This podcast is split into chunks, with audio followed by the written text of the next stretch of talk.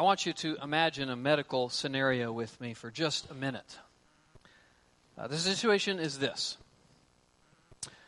You don't think there's anything wrong with you, and there's no evidence to suggest that there's anything wrong with you. However, at a routine checkup, the doctor discovers something, refers you for testing. The results come back, and the reality is you have a serious condition. Now, it's in the early stages, which is why you don't feel anything, but the prognosis for your condition is absolutely clear.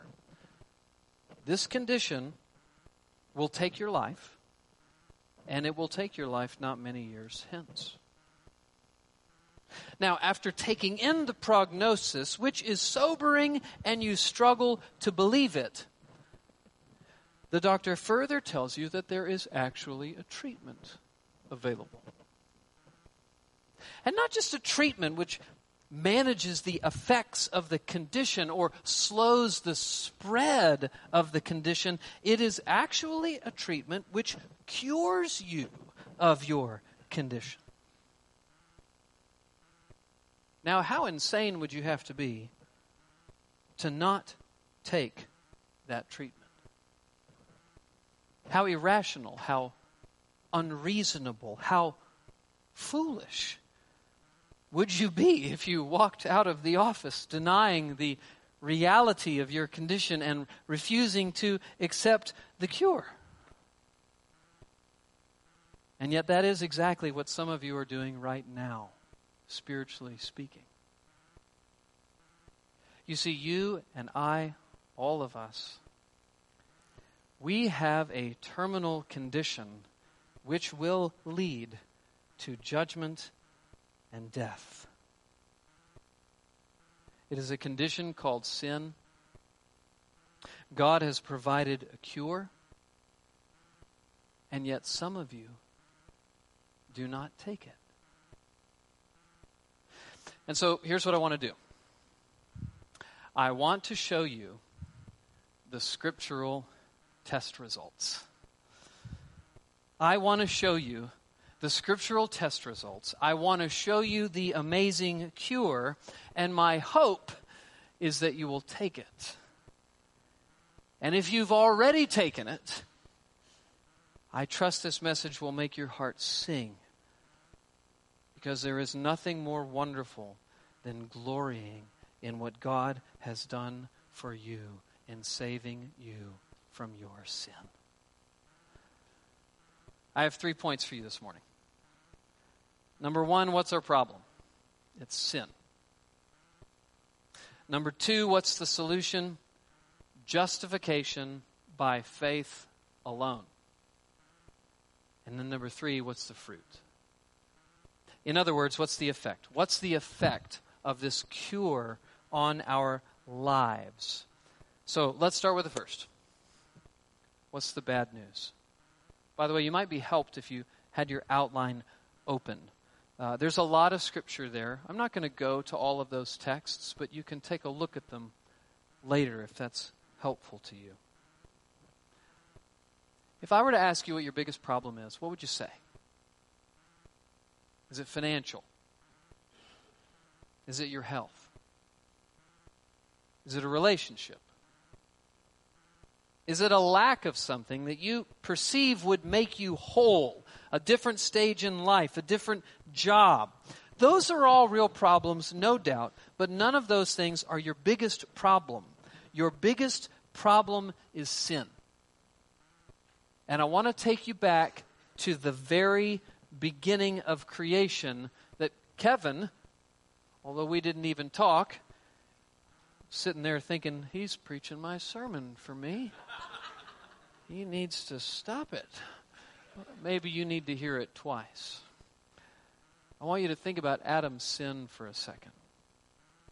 When God spoke the universe into existence by the word of his power, his climactic act was the creation of mankind. He, he made man and woman, Adam and Eve, in his image, designed to showcase his glory. He placed them in a special place where his presence was promised to dwell, and he gave them every good and precious thing, and then he gave them his law in the form of one commandment. He told them that they were free to eat from any tree in the garden, save one. Tree of the knowledge of good and evil.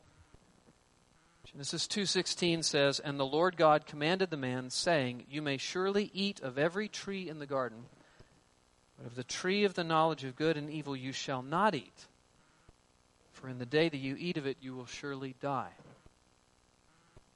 That tree alone, they were forbidden to eat from. Now, why did God do this? To see if they would submit to his good law. To see if they would submit themselves to his good authority, his right authority over them as their maker, creator, and sustainer. What did they do? They did not submit to his good authority. Through the temptation of the serpent, they chose to disbelieve God's word and to do what God had forbidden. They ate the fruit. This is the entrance of sin into the world. Have you ever wished that you could just kind of delete, backspace, go back, and something never happened? I guarantee you Adam wished he could have done that. What was the result? The result was the entrance of death into the world. God's word promised death for disobedience, and that's exactly what happened. "Because you have listened to the voice of your wife and have eaten of the tree of which I commanded you, you shall not eat of it. Cursed is the ground because of you. In pain you shall eat of it all the days of your life. By the sweat of your face you shall eat bread till you return to the ground. For out of it you were taken, for you were dust, and to dust you shall return." That's death. Death is the result of Adam's sin. And death isn't just physical, it's spiritual. In the closing verses of chapter three, God drives Adam out of the garden, which, mind you, that's where his presence dwells, and then he bars the entrance. Mankind is now separated from God, destined not for eternal life, but for separation and alienation from him. Now, what's the big deal? Why such a big fuss over some fruit? The fruit isn't primarily the issue. The issue is that in their hearts, they have dethroned the God of the universe and enthroned themselves in his place. Who will be Lord? Adam says, "I will be Lord." That is unspeakably evil and rightly deserves God's judgment. But why am I talking about this? I mean, this is Adam's problem. This is not your problem. Actually, it is your problem. It is your problem. Because Adam's sin is your sin. We read Romans five as our scripture reading this morning. Verse twelve says this, "Therefore, just as sin came into the world through one man, and death through sin, and so death spread to all men, because all sinned." This is hugely significant. The consequences of Adam's sin don't just apply to Adam. They apply to all men. And so death spread to all men, the text says. Every single person is consigned to the same fate as Adam. Separation from God eternally, away from the presence of his glory. And this is not just the teaching of this one verse. First Corinthians fifteen, twenty-one and twenty-two says, "For as by a man came death, by a man has come also the resurrection of the dead. For as in Adam all die, so also in Christ all shall be made alive." What you're seeing here in Romans five and in First Corinthians fifteen is covenant headship. All of humanity is either in Adam and thus a sharer of all that's his, or in Christ and thus a sharer of all that is his. I want to double tap on Adam for just a second.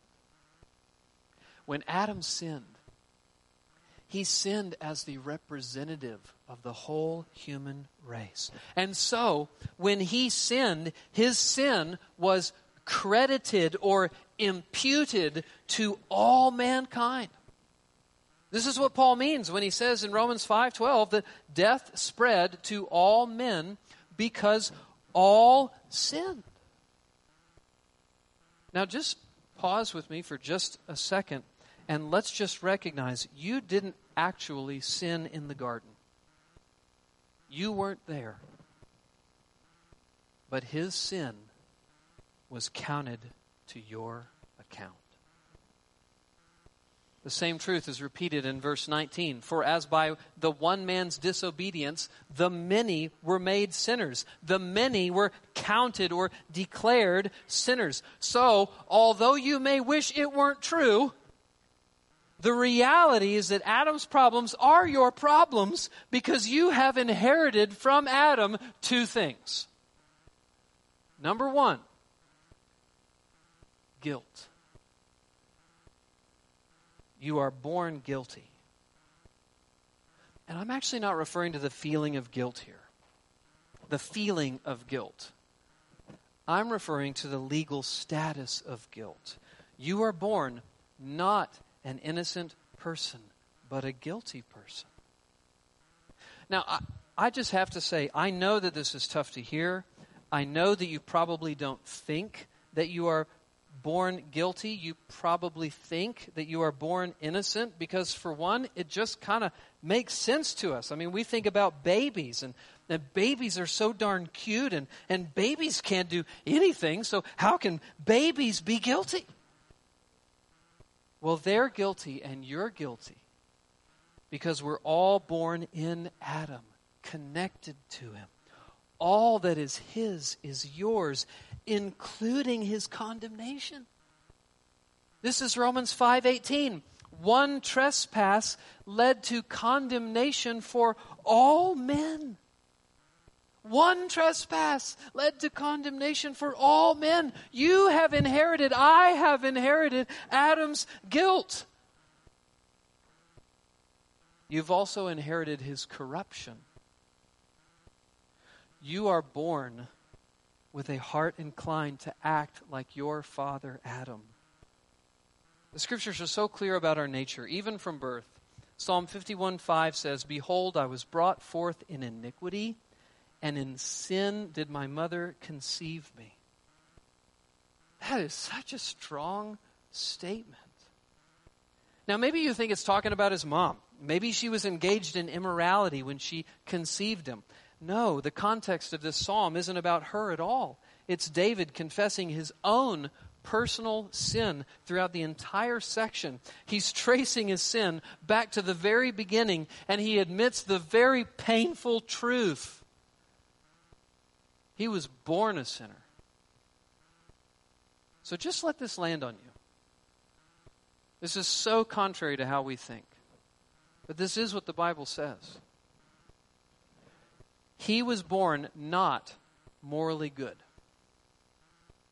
He was born not even morally neutral. He was born morally a sinner. And that's true of everyone. Because we're in Adam. We are born with hearts inclined not to love God and love neighbor. We are born with hearts inclined to sin and self. And frankly, this truth is so easily verifiable. You need only spend one morning in the Sprouts or Tots room. Nobody has to teach a kid to say mine or even strike another youngster if their beloved toy is taken. And you're like, well, that doesn't happen when I'm watching them because I navigate it such that they can't get near the other. Yes, but it's still in their heart, and they'd hit him if they could get close enough. We are born in Adam with natures that are morally corrupt. What does this mean? It means you have to confront the uncomfortable and unflattering reality that you are fundamentally not a good person and that you stand condemned. Listen to just a few verses. No one is righteous, no, not one. No one understands. No one seeks after God. All have turned aside. Together they have become worthless. No one does good, not even one. Romans three, ten through twelve.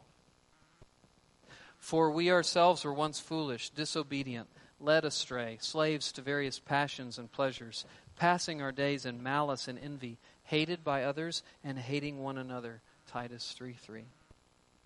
And you were dead in your trespasses and sins in which you once walked, following the course of the this world, following the prince of the power of the air, the spirit that is now at work in the sons of disobedience, among whom we all once lived in the passions of our flesh, carrying out the desires of the body and of the mind, and were by nature children of wrath, like the rest of mankind.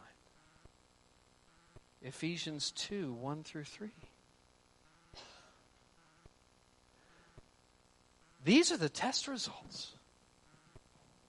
When the Bible does an M R I on your soul, this is what it reveals, and I want to make sure you're following this.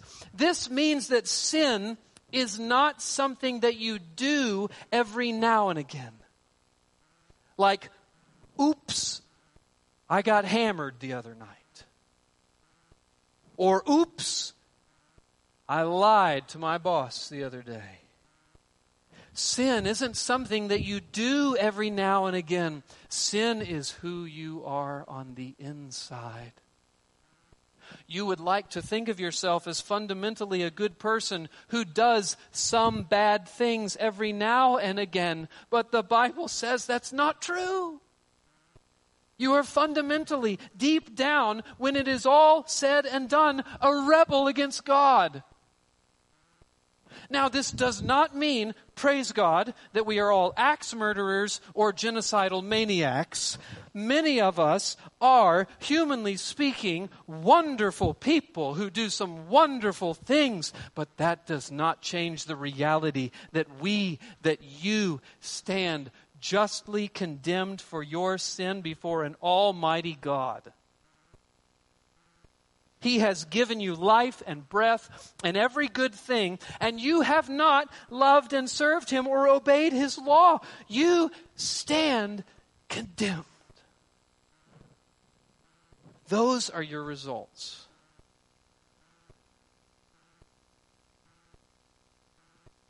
Have you reckoned with that?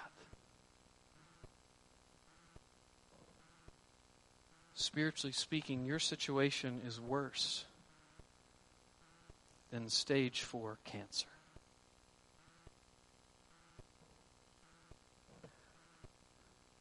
But there is a cure. The wages of sin is death, Paul says in Romans six. And in the very next breath he says, but the free gift of God is eternal life in Christ Jesus our Lord. I want to talk about the cure. I want to talk about the free gift of God in Christ Jesus. And I want to start by just saying, do you know what the gospel means? Do you know what that word gospel means? It means good news. The gospel is good news, and it's good news because anyone who puts their faith and trust in Jesus Christ is given eternal life. Now, what I want to do is I want to unpack this good news for you. And specifically, I want to unpack the very heart, the very essence, the very crux of the gospel. And the heart of it is a big word called justification. If you understand justification, then you understand the gospel. Right now, if you're a Christian, or maybe if you're not a Christian, right now it might seem kind of crazy. How is it that the condemnation of my sin can be reversed, poof, by believing in Jesus? Seems weird. Well, buckle up, because you're about to be let in on the most precious truth in the entire universe. So the first aspect of justification that I want you to understand is that it is a legal declaration. Justification is a legal declaration. Regeneration is something that God does in you. In regeneration, God awakens you to your sin, awakens you to Christ's offer of the gospel. You then respond to the gospel by believing, and then justification is what happens next. And it's a legal declaration made by God about you the moment you believe. Imagine a courtroom. In a courtroom, a judge declares someone to be either innocent or guilty, right? That's what happens in a courtroom. So it is with justification. Justification, please hear me, this is key. Justification is not an inward change. It is not a change of life over time. Justification is not about the transformation of your character. Justification is a declaration of God concerning you. In justification, God, the judge of all, declares something to be true concerning you. And when you look at how the word justify is used in both the Old and New Testaments, this is exactly how it's used. For instance, in Deuteronomy seventeen one, the text says, "If there's a dispute between men and they come into a court, the judge shall decide between them, acquitting the innocent and condemning the guilty." Now that phrase, acquitting the innocent, literally reads, justifying the innocent. So, two men come into court. One is going to walk out justified, declared innocent. The other is going to walk out condemned, declared guilty. Same in Proverbs seventeen. Proverbs seventeen fifteen says, "He who justifies the wicked and he who condemns the righteous are both alike an abomination to the Lord." Now, we actually see this in spades in our culture. Our culture justifies the wicked all the time. It, it declares that sinful actions and those who do them are actually good, an example to be followed. And it declares that the righteous and the righteous who act righteously are bad, and an example to not be followed. But the reason I bring this up here is because I just want you to see that justify is used in a declarative sense. Justify isn't a moral inward change. It's a legal declaration. Are you following? One more. Luke seven twenty-nine. "When all the people heard this, and the tax collectors too, they justified God." Now what does that mean? It just means that they declared God to be right. Now, why am I kind of harping on this? It's because it's the very heart of the good news. When you savingly believe in Jesus, God makes a legal declaration about you that is totally separate from the actual moral reality of your life. When you believe in Jesus Christ and savingly believe on him, God's gavel comes down, the courtroom proceedings are over, and you are declared fully, finally, ultimately, by the judge of the entire universe, two things. And they're unbelievable. Number one, that all of your sins are forgiven. And number two, that you are actually far from being a sinner. You are now righteous in His sight. Justification has two aspects, and I want you to see them. Number one, when you are justified, you are forgiven of all of your sin. Would you turn to Romans four? Romans four. It's in the New Testament. Matthew, Mark, Luke, John, Acts, Romans. Romans four. And we're going to start in verse four.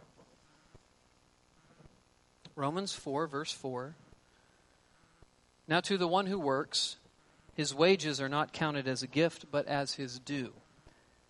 And to the one who does not work, but believes in Him who justifies the ungodly, his faith is counted as righteousness. Just as David also speaks of the blessing of the one to whom God counts righteousness apart from works. Blessed are those whose lawless deeds are forgiven and whose sins are covered. Blessed is the man against whom the Lord will not count his sin.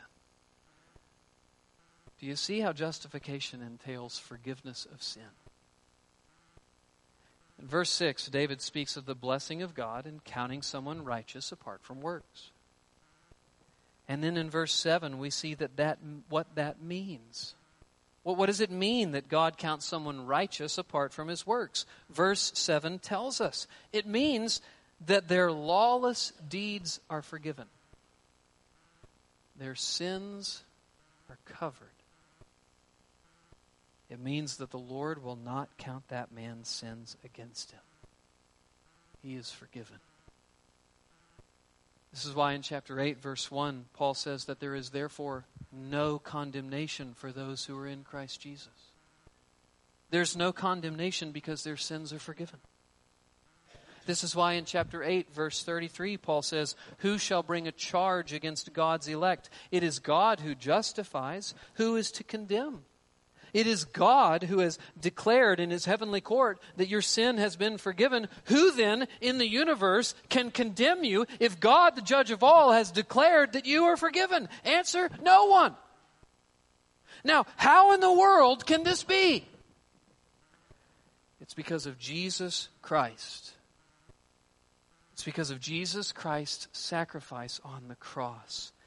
When God declares a sinner to be forgiven through faith in His Son, you need to know this, He is not just saying, you know what, his sin doesn't really matter and he really tried hard, I'm just going to forgive it. If that were all that happened, then God Himself would no longer be a just judge. No. When God declares a sinner to be forgiven through faith in His Son, God remains just because the penalty for your sin has been taken by Jesus Christ on the cross. The wages of sin is death, Romans six twenty-three, and Jesus died to take your punishment upon Himself. Well, to keep us in a courtroom setting, I just want you to imagine this for a second. I want you to imagine that you've committed the crime. The facts are clear. The witnesses saw it. The case is a lock for the prosecution. You are guilty, and you must pay the appropriate penalty as prescribed by the law. Done deal. Now, I want you to imagine that before you are led away to experience the appropriate and right consequences for your actions, someone stands up in the back of the room and says, "Judge, I will take his place. I will pay his price." That is exactly what Jesus did on the cross. For the Son of Man came not to be served, but to serve and to give His life as a ransom for many. Mark ten forty-five.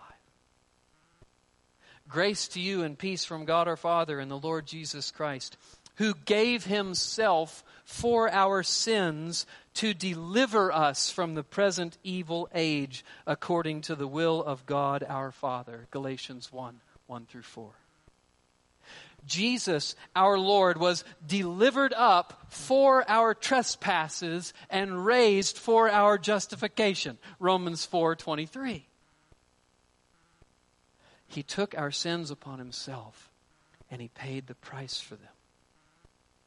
So God can justly declare us forgiven without compromising his justice, because the penalty of our sins was paid for by Jesus Christ. Amen. And so justification entails, first, the forgiveness of our sin. But there's actually more. We are not just forgiven. And honestly, that this is very important to note. If it were the case that we were just forgiven, frankly, we would be in a morally neutral state. No longer debtors, but no longer guilty, but not righteous. We need more than just to be not guilty. We actually need to be righteous, to be acceptable in God's sight. God is so holy that he cannot even look upon sin. It is not enough to be forgiven. We must be righteous. And so in justification, God takes care of that. God not only declares us to be forgiven, he declares us to be righteous in his sight. What does that mean? It means that when God justifies us,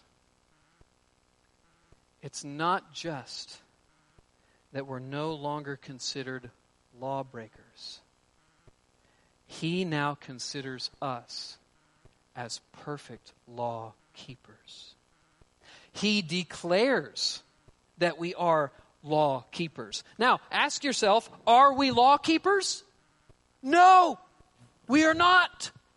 But in justification, God declares that we are. He declares that we have kept his law perfectly. He declares that we are righteous. How in the world can he do that? Because of Jesus Christ. Recall with me that Christ never sinned, right? Not once. He obeyed God perfectly in life and in death. He is the only person who ever loved the Lord his God with all his heart, soul, mind, and strength, and his neighbor as himself. And in justification, God credits Christ's righteousness to your spiritual bank account. I want you to imagine that the ledgers are opened in heaven in a coming day, and here's your ledger, and it looks really pathetic and worthless, and you got nothing in there. And then there's Christ's ledger, and it looks unbelievable, and there's so much in there. And what happens is that Christ's ledger becomes your ledger. And God sees you the same way he sees his Son. Perfectly righteous. Because all of his obedience has been credited to your account instantaneously, the moment you believe, apart from anything you have ever done or ever will do. It's not moral change. It's a declaration of God. It's unbelievable. And I want you to hear Romans five again. Did any of you struggle when I was talking about how Adam's sin was imputed to our account? I, I I bet somebody did. I'm not asking you to raise your hand. That's, you know, that's just too much shame right there. But I bet you did. But I bet you're not struggling with Christ's righteousness being imputed to your account, are you? You see, the thing is, you deserve the judgment of God, not just because Adam's sin is credited to your account, which it is, but you show yourself worthy of being judged immediately. You don't deserve Christ's righteousness applied to your account, but it is credited to you and given to you as a gift. Hear Romans five again. And listen, listen to the contrast between Christ and Adam, and the impacts of what Adam did and the impacts of what Christ did. Just, just listen to it. Therefore, just as sin came into the world through one man, and death through sin, and so death spread to all men because all sinned. But the free gift is not like the trespass. For if many died through the one man's trespass, much more have the grace of God and the free gift by the grace of that one man, Jesus Christ, abounded for many. And the free gift is not like the result of that one man's sin. For the judgment following one trespass brought condemnation, but the free gift following many trespasses brought justification.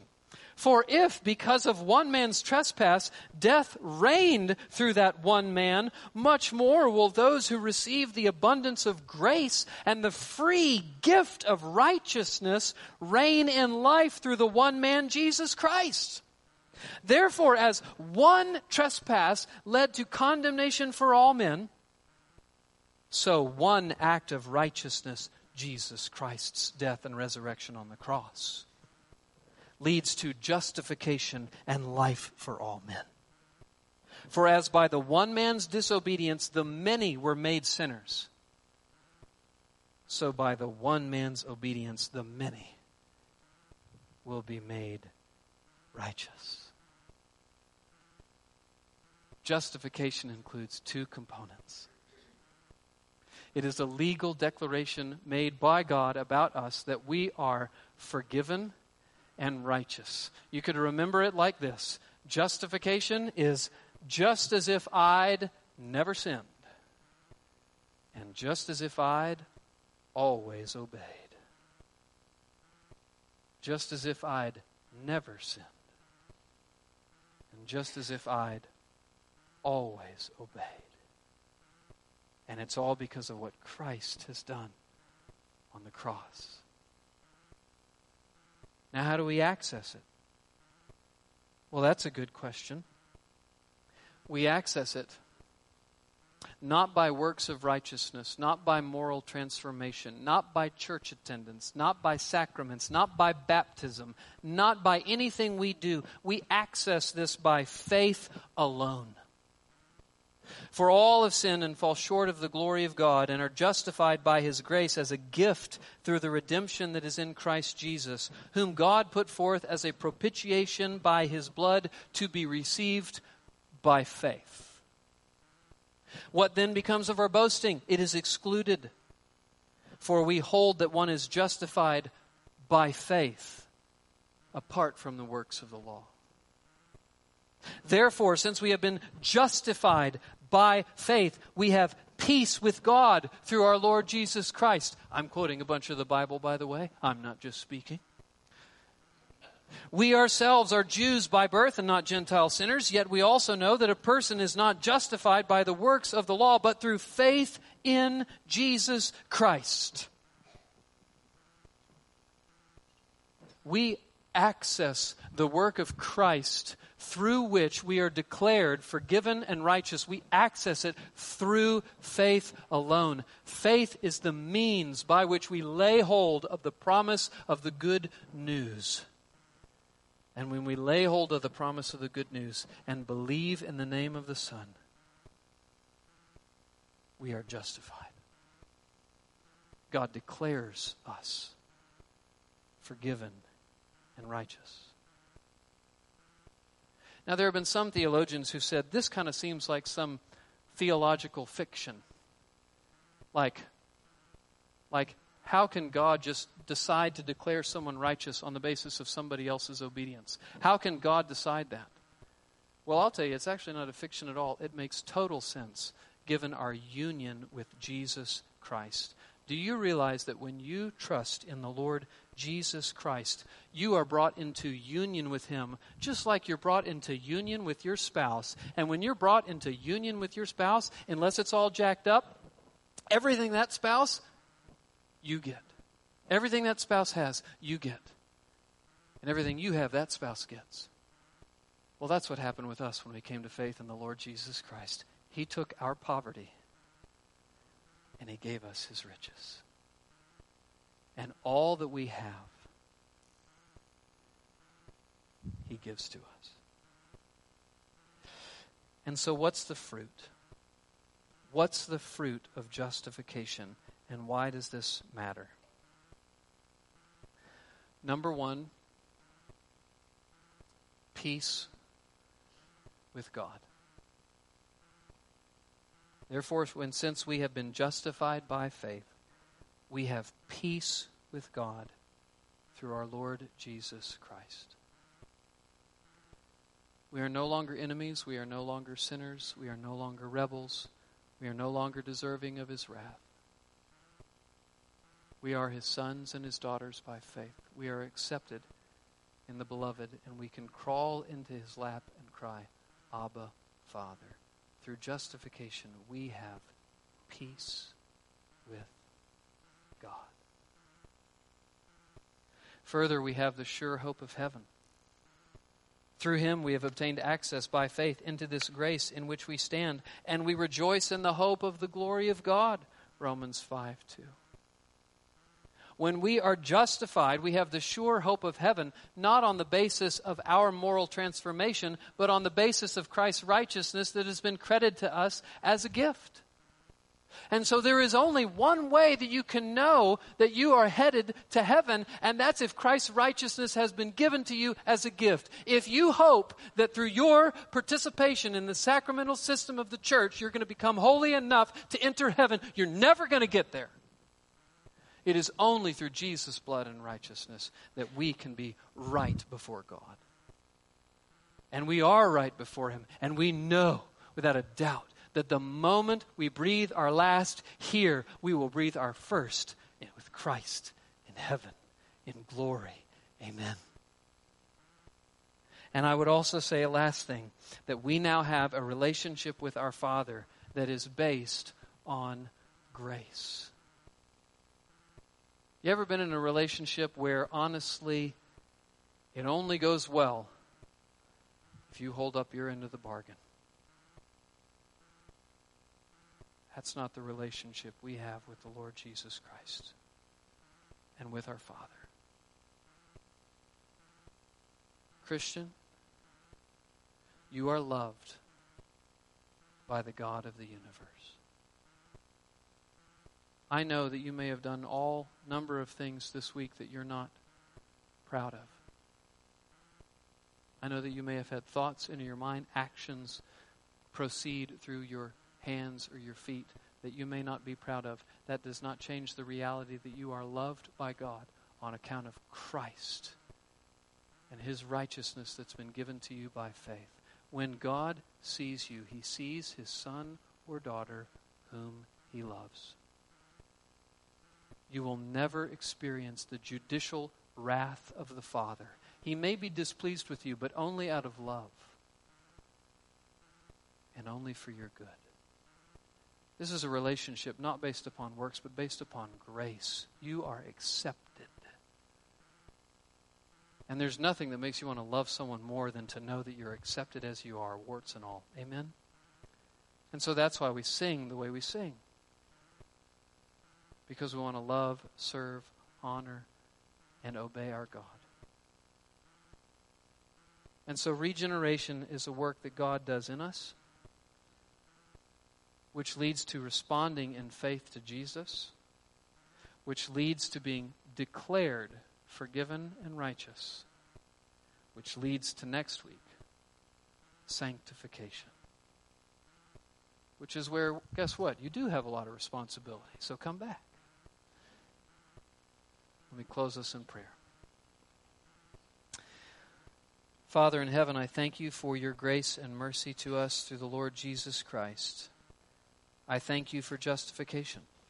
In Jesus' name we pray. Amen.